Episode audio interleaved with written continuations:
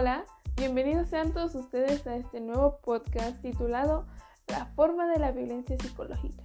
Mi nombre es Carolina Escobar González, alumna del Bachillerato Tecnológico Agropecuario número 126 del tercer semestre, Grupo B, Técnico en Ofimática. Y es un gusto compartir con todos ustedes esta primera edición donde de manera amena hablaremos sobre la presencia de la violencia psicológica en la vida de muchas personas, qué es y cómo detectar si estamos siendo violentados. A veces la violencia psicológica puede ser difícil para nosotros detectarla, debido a que precisamente no hay evidencia física del maltrato. Sin embargo, las palabras también matan. Recuérdenlo. Todos podemos llegar a creer que ciertos tratos nocivos son normales y no. Es importante reconocer que aunque algo sea común, no significa que sea normal y mucho menos sano. De ahí la importancia de saber verdaderamente en qué consiste la violencia psicológica y qué hacer al respecto.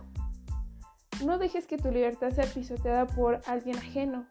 Ven y aprendamos juntos para evitar cualquier trato de violencia.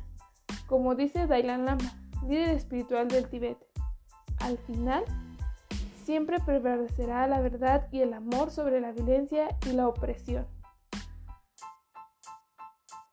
Sin más que decir, comencemos. La violencia psicológica o emocional es toda acción u omisión destinada a degradar o controlar las acciones, comportamientos, creencias y decisiones de otras personas por medio de intimidación, manipulación, amenaza o cualquier conducta que implique un perjuicio en la salud psicológica.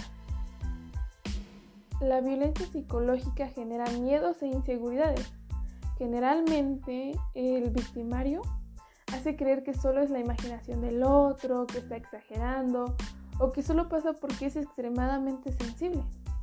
Sumado a esto, como parte de una manipulación, es normal ver que el victimario se hace, se hace ver con los familiares como una persona de buenos modales, inteligente, amable, lo cual pues obviamente va a resultar más difícil que la persona que es víctima de esta violencia pueda buscar ayuda en otros. Sin embargo, hay que tener el valor de pedir ayuda. Podemos reconocer la violencia psicológica a través de frases que, aunque son bastante comunes, en realidad se usan con otros fines. Para confundir a la persona y hacerla sentir menos valiosa. Van desde insultos como palabras denigrantes que ofenden a las personas Decirle a alguien gordo, tonto, estúpido, holgazán, todas estas palabras lo único que hacen es generar sentimientos de tristeza y enojo dentro de las personas que son víctimas.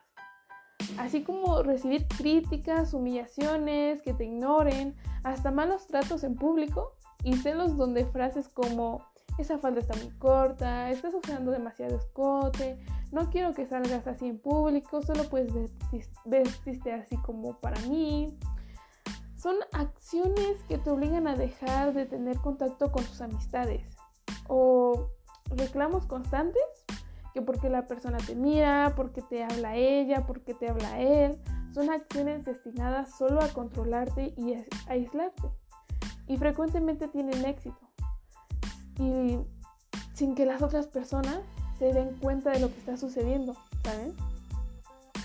Aunque las frases no tienen que ser idénticas a esta, la forma en la que están constituidas te permitirá a ti reconocer si alguien ejerce o pretende ejercer violencia psicológica sobre ti. Si te cuesta detectar la violencia psicológica, te sugiero que encuentres ayuda terapéutica profesional. Lo más importante es no quedarte callado. Gracias por haber llegado hasta el final de este episodio. Yo soy Carolina Escobar González y espero haberte ayudado un poco Recuerda no tener miedo de pedir ayuda y da ese primer paso para ser libre en todo sentido. Confía en ti. Nos estamos escuchando. Hasta la próxima.